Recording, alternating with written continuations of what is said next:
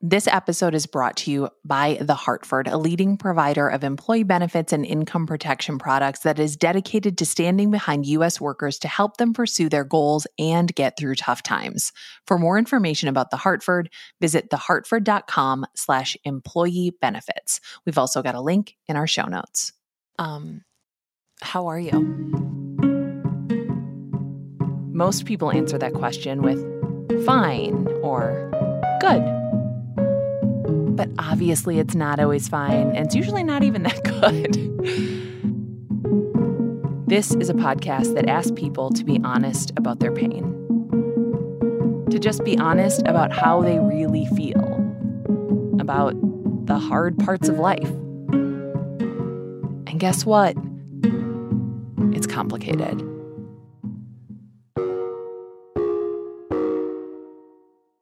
Hi there. It's summer break, but not for us. We are off making more episodes of Terrible Thanks for Asking. We'll have new stories here in the feed for you in a few weeks, but in the meantime, we are sharing a few of our favorites, including this episode. We'll also be putting out bonus episodes on our premium feed, and you can get it all anytime at ttfa.org slash premium or wait until the first week of August when we will be back. See you soon. Quick warning that this episode contains references to suicide. Okay, picture this. You're driving down the road and it's just this great night. You're you're with your sister, you know, you're just going to hang out and have fun and and then then you see someone and something really scary and you realize that you have been put in this place and you need to help this girl. This is your reality right now. What are you going to do? Make a decision.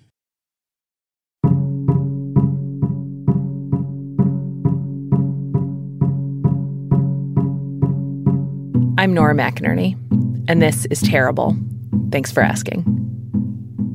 If you've ever laid in bed just obsessing over a situation from your past, this is the episode for you. Laying in bed rehashing the past is actually one of my favorite pastimes, and I've been doing this since I was a child, so I'm pretty good at it. I was a worried child. I was consumed by what ifs, and my father would tell me, Well, Nora, what if the moon were blue? I think that he was trying to quiet my anxiety, and that had the opposite effect. It was a very cerebral and dismissive, I gotta say, Dad, way of saying it is what it is, and worrying about it isn't going to change reality. Now, it is what it is happens to also be one of my least favorite sayings. Even if it's true, it's only technically true. It's just true because it's so vague, it can't be disputed. Like, yes, it is what it is, I suppose, but even so, you're still allowed to think about what is or about what could have happened. So, show me a person who hasn't worried over the many possibilities and hypothetical results of their life decisions, and I will show you a baby, a baby who is lying. Charlotte's career was built around hypotheticals. Charlotte was an operating room nurse, so she chose to spend her days working with people in trauma, and for every if, she had a then. Her job was this semi controlled chaos that gave her energy and adrenaline. She was saving lives. She was at her best, helping people through their worst. No matter what happened, she knew exactly what to do. She was trained for it. She was trained to anticipate what was next and to act accordingly, swiftly and decisively.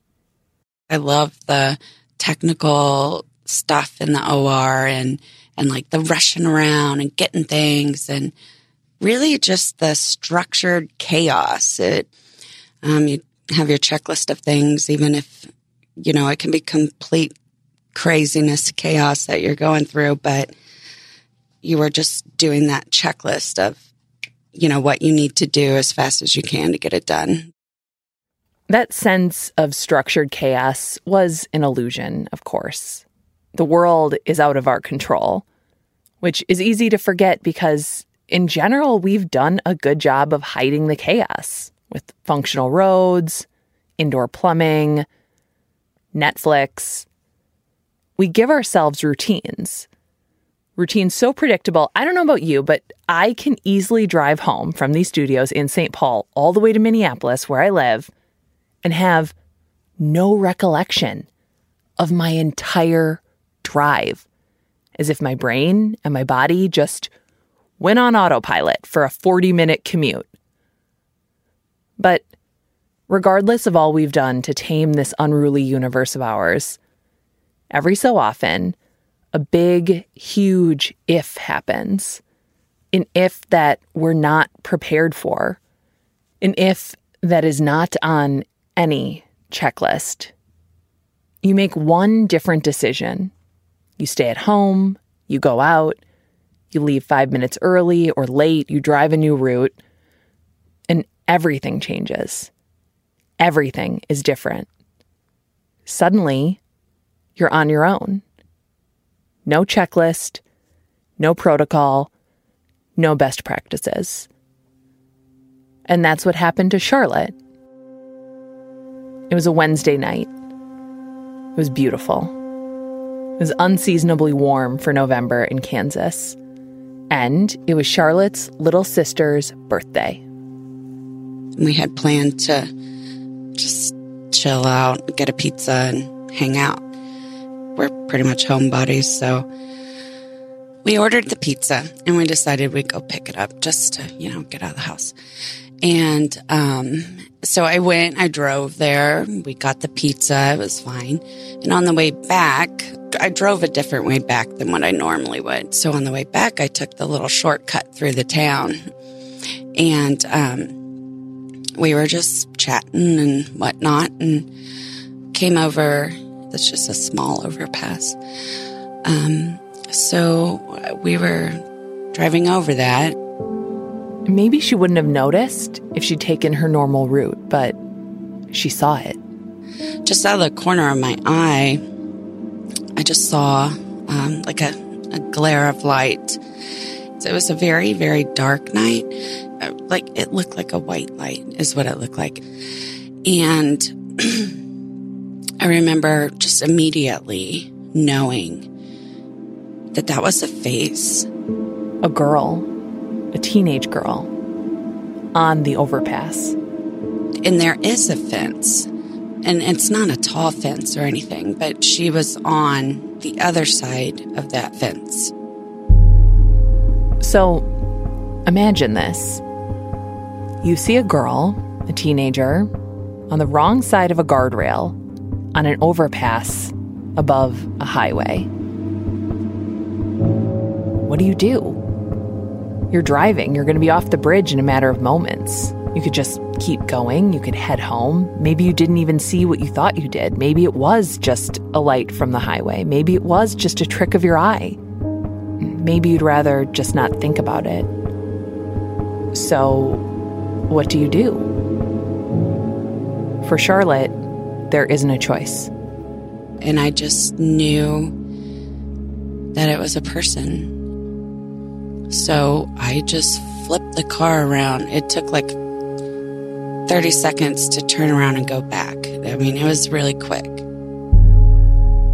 The overpass is one lane each way. There's a small sidewalk and then that low guardrail along the edge. It was obvious that she was on the other side of that guardrail for one reason. She was facing me and she was holding on with her hands and she would kind of lean back and then pull forward. And she did that a couple times. So I opened my car door and I got out of my car. I just left the car door open and I stood like in the middle lane. And the first thing I said was, You are not going to do this. And, you know, looking back, I really thought that this was something I could handle. Charlotte is an OR nurse, so she's used to emergencies.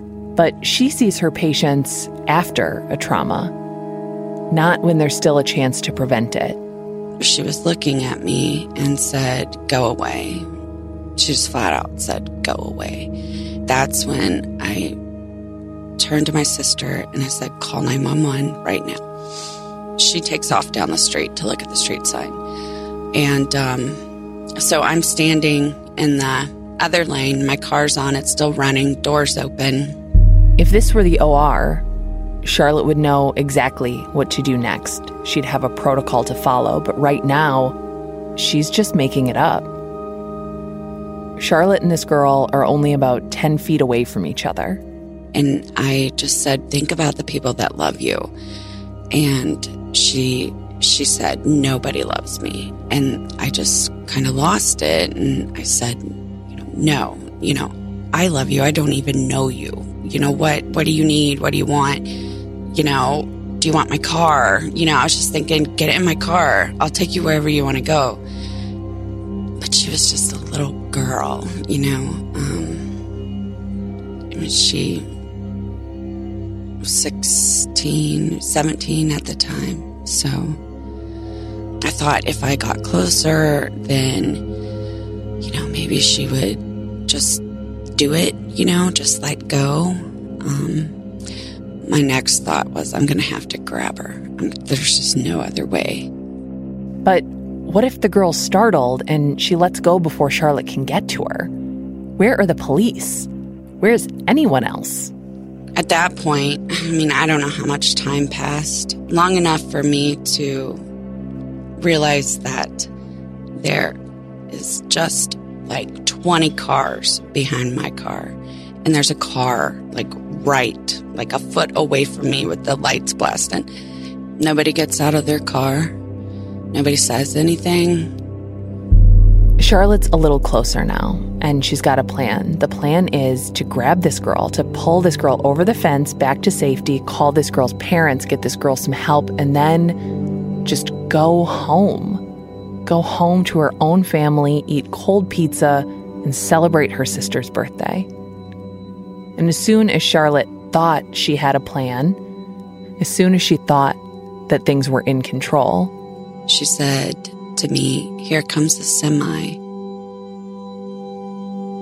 And, you know, I, I took that as a positive sign because she was had such a flat affect, like nothing, like she barely noticed anything really around her except for what me talking. She never looked around or anything, just straight ahead. And when she said that, I turned and looked and I, I saw the semi.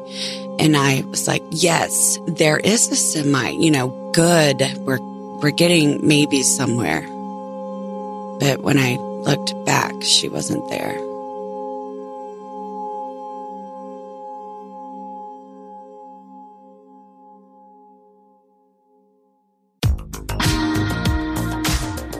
Hi, everyone. I have a podcast suggestion for you. If you like the sound of two women talking, which is my favorite sound. It's called Listening to the Forever 35 podcast. Am I still 35? No, but I was when the show started six years ago. There are six years of episodes. Hosts and best friends Kate Spencer and Doree Shafrir talk to listeners about everything. It's a real comfort listen. Find Forever 35 wherever you listen to this podcast. Grand Canyon University makes earning your degree possible with over 130 academic programs for traditional campus students, with more than 80 bachelor's programs offered online. GCU provides you with the personal support you need, from complimentary unofficial transcript evaluations within 24 business hours to scholarships, academic support, and your GCU graduation team, led by your own university counselor. Find your purpose at GCU. Private, Christian, affordable. Visit gcu.edu. at first I I was like, oh good. Oh, she's off. She's off the, the bridge. She went back to where the bridge meets the land and there's grass. And I looked there and she wasn't there. And then I looked over the bridge. And at first I didn't see her. And I was like, oh, God, you know, hopeful. And this is all in a matter of seconds. So, um, and then I look back over the bridge and I see her. And then a car, like in front of her body, had stopped. The semi was down the road and it was pulled off on the side of the road. And there was another car down there that had pulled off. The person that um, was just like a foot away from me with their headlights shining on me, um, they rolled down the window and said, Did you know her? And I just, I didn't even respond. I think I just said no and then ran down there, the car directly behind me. She got out and yelled down over the guardrail and she yelled, check her pulse. And that makes me very angry that sh- that person sat there and didn't do anything when they could have. You know, they couldn't have helped me, helped her. They wouldn't. They didn't try to help me or help her.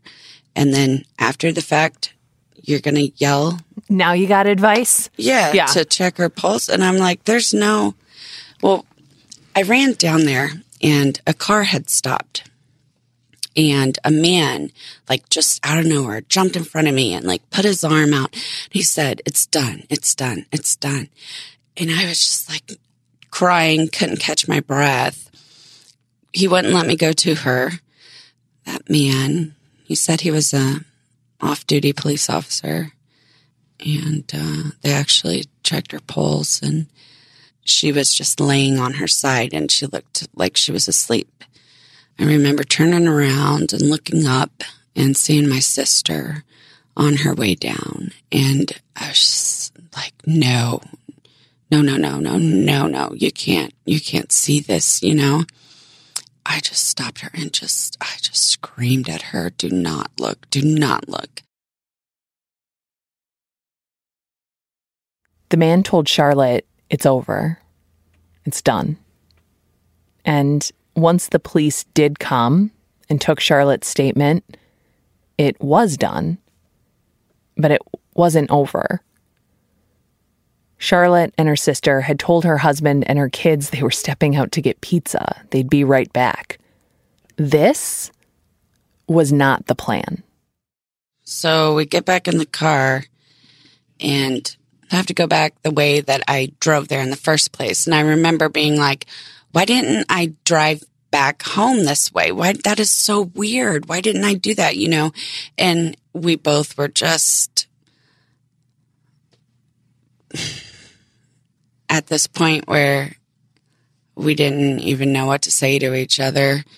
We get back to my house and my husband knows at this point because she called him and um, we just sit there we have this pizza we open the box she like picks up a piece and i do too. And then she like takes a bite and nobody's talking and then she puts it down and she says i'm gonna go home now. And i say okay. And then she leaves and um, I go into the bathroom and I'm in there and I'm in there and I'm in there forever and just sobbing and ah, I just remember saying no, no, no, no, no, Be- no, and even now I'm like, no, why did that happen? No, that shouldn't have happened. You know, this no.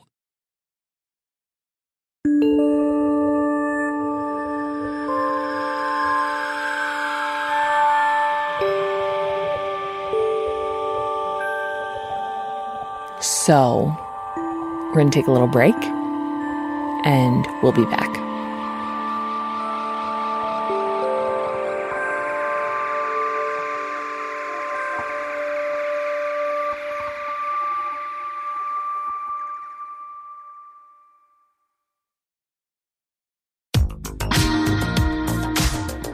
Hi, everyone. I have a podcast suggestion for you. If you like the sound of two women talking, which is my favorite sound, it's called Listening to the Forever 35 podcast. Am I still 35? No, but I was when the show started six years ago. There are six years of episodes. Hosts and best friends Kate Spencer and Doree Shafrir talk to listeners about everything. It's a real comfort listen. Find Forever 35 wherever you listen to this podcast.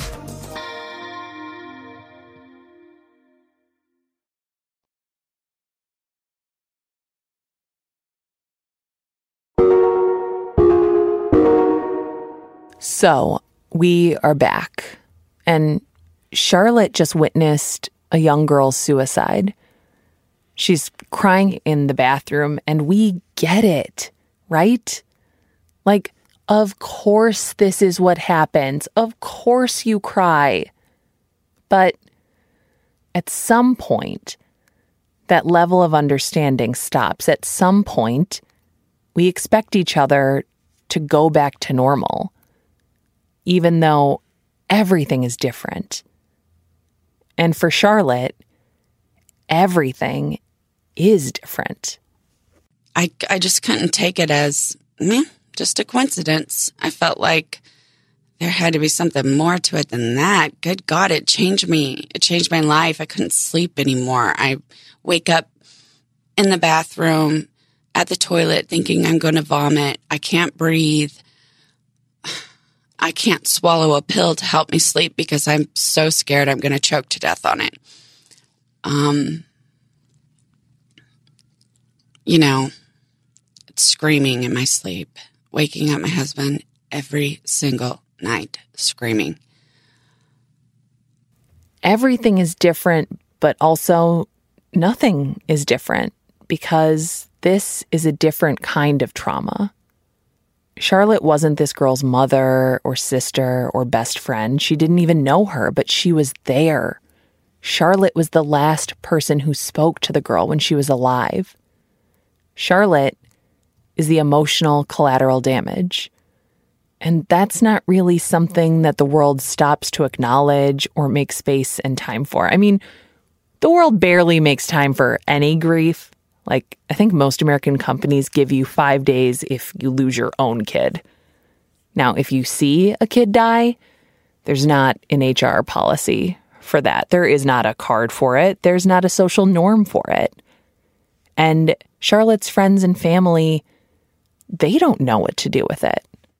The first few months, it was just trying to get through life, like trying to do things like dress the kids and get them ready for school and um, clean the house. I was just so lost in my head that it was hard to concentrate because it was just, I had so many questions and I just didn't understand why this happened. And there's just so many layers to it.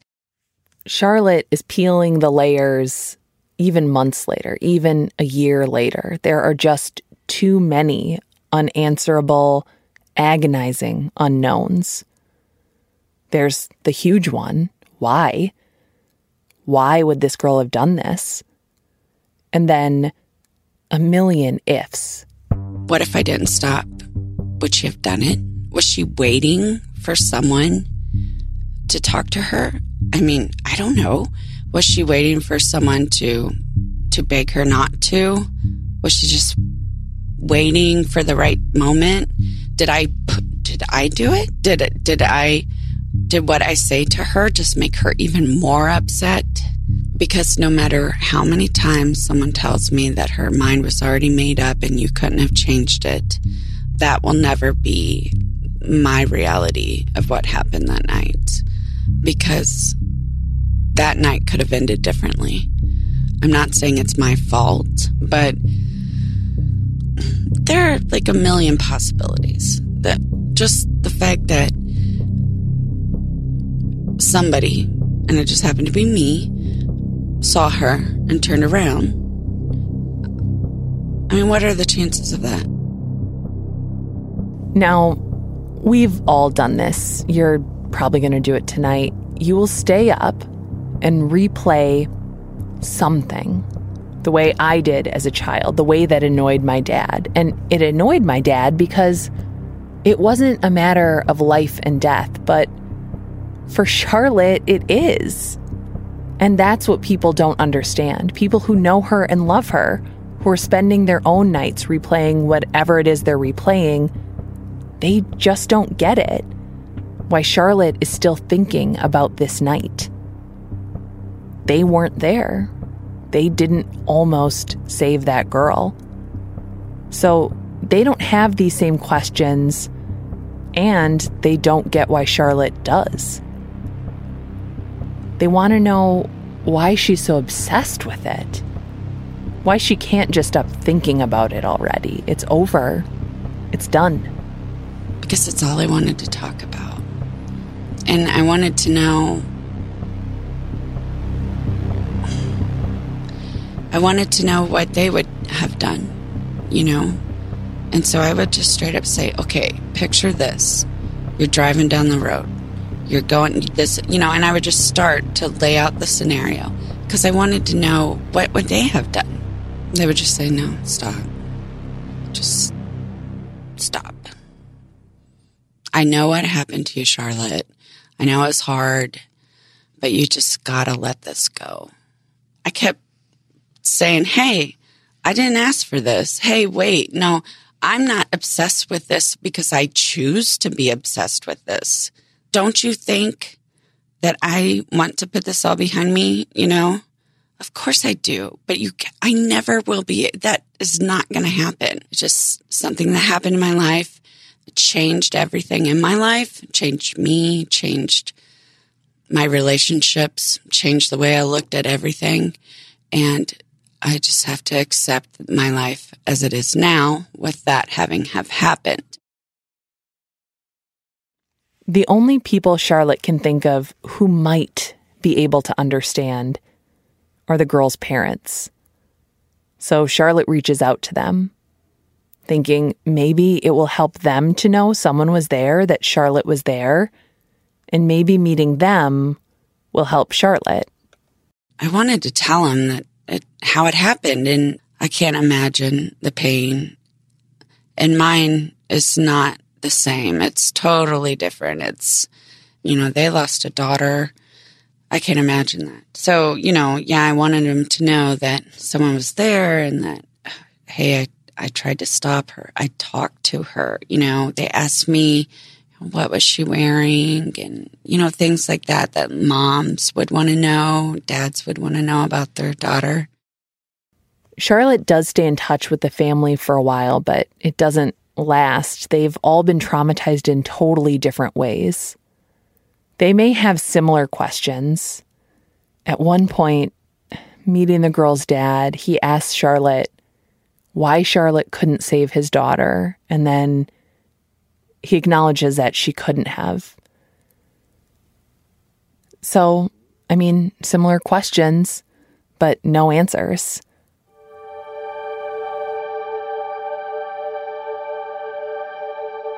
Even Charlotte's job is different.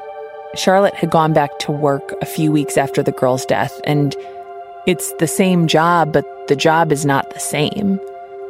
It used to give Charlotte a sense of control over the chaos, and now being an OR nurse just feels like chaos.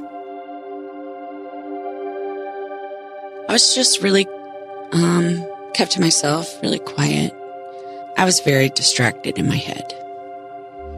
But I didn't make any mistakes or nobody said anything to me. I just. Did you still love the work? No. No, I didn't. Um. I, um.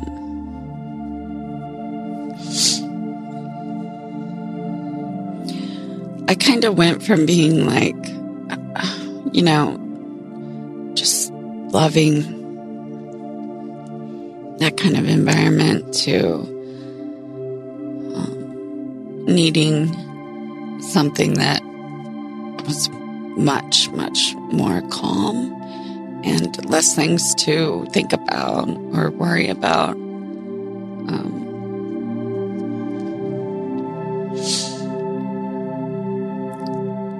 these were all traumatic experiences, and I just, I had one really big, bad one, and I don't need to know that there are more. I don't need to be a part of that anymore. I just I mean, I know that I can if I needed to, but I choose not to.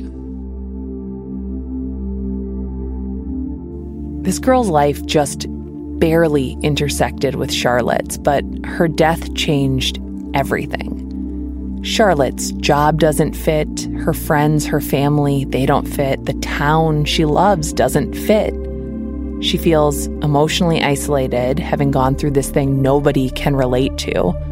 So, what now? Where does Charlotte go from here? I came home from work and I said, I've got this great idea. He's like, okay, what? And I was like, listen, I'm just going to pull all my money out and we're just going to move. And he was like, you know, this isn't going to fix anything. And, and I'd be like, well, that's not why I want to do it. You know, he hesitated because he, he knew why I wanted to move. He knew that I was just trying to get away from all this and that it wasn't going to go away. But I didn't, you know, I denied that that's why I wanted to move at that time. I no, that has nothing to do with why I want to. What are you talking about? You know, he was like, you know what? Okay, let's do it. Where are we going to go? Where they went is a town of about 1500 people. They they moved. They packed up their kids. They left Charlotte's sister and their families, left their big town in Kansas to move to a little itty bitty resort town in Arkansas. It's small, it's rural, it's beautiful. I definitely perused some vacation homes there after our interview, but it's different. Charlotte gets a new job. She's still a nurse, but she doesn't go to a hospital anymore. Instead, she goes to see each of her patients. It's like intimate work. Um, because before I didn't even talk to my patients. Um, I just c- took care of them while they were asleep, you know. Um, and so now it, I work um, in their home. They let me in their home and allow me to, you know, provide nursing care. I mean, that you can't get any more intimate than that. You end up being a part of their weekly life. You end up knowing all kinds of stuff and they tell you all kinds of things and like you really take the time to get to know this person and everything they do and say all of that matters and it's just you know like an honor to be let into their home and it's very different it's definitely not the person i was before this happened no more tragic emergency accidents it kind of sounds like everything turned out fine. Like Charlotte's accepted everything. She's moved on, closure, etc., etc. But this is not a life that Charlotte would have chosen. She has a job that she'd have never done in a town she would have never moved to. And even her family is different. If that night hadn't happened, if she'd only driven another way, everything would be different. I think I would have had another baby for sure. We would have stayed. Definitely. We would never have moved. We'd still be probably in the same home and the memories of that home and the town. And yeah, I think it would have been totally different maybe better, but on the other side, maybe not. Maybe not. Because there are a million other things that could have happened that could have altered the course that Charlotte was on. We don't get to pick what wrecks us, what changes us. We don't get to pick what it is or when it happens. It just is what it is. Dang it. See, it's just true. it doesn't make it good. but if we could, if she could. Would Charlotte call for takeout? Would she call for delivery? Would she drive another way? Would she still stop her car? I'd do it again. Because somebody has to try. You know, I would hate for no one to have been there and, and then it happened anyway. That's horrible. But no, if I knew it was going to end bad, I'd do it differently, but I wouldn't take a different route. I would go the same way. What would you have done differently? You know, I've asked myself this a million times. And um, I don't know what I would have done differently. I don't know if anyone. It, the one thing I do know that I would have done differently for sure is I would have told her it gets better. Because when you're young like that, a teenager, and you know, you're having a crappy life because we do when we're teenagers. And to, to just have someone say, listen, it's going to get better. You have a whole life ahead of you. Everything's going to be different and it'll get better. That's what I would have done different. And I don't know if that would have worked, but I definitely would do that next time. If there was a next time. She would still choose it. That pizza, that route. This life, unrecognizable in so many ways from the one she had, from the one she assumed she would always have, she would still choose five years and counting of unanswerable ifs, of hypothetical hypotheticals, of a life that was reshaped by one face, spotted out of the corner of her eye. She would still do it. Would you?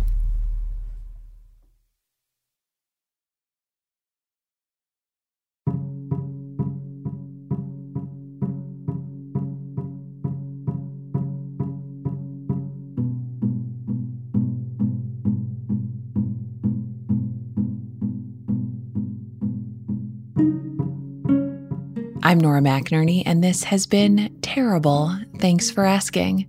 You can find our show at ttfa.org. We are a production of Feelings and Co., an independent podcast production company. Our team is myself, Marcel Malekebu, Jordan Turgeon, Megan Palmer, and Claire McInerny. Our theme music is by Joffrey Lamar Wilson. You can always get in touch with us by calling 612 568 4441 or emailing us terrible at feelingsand.co.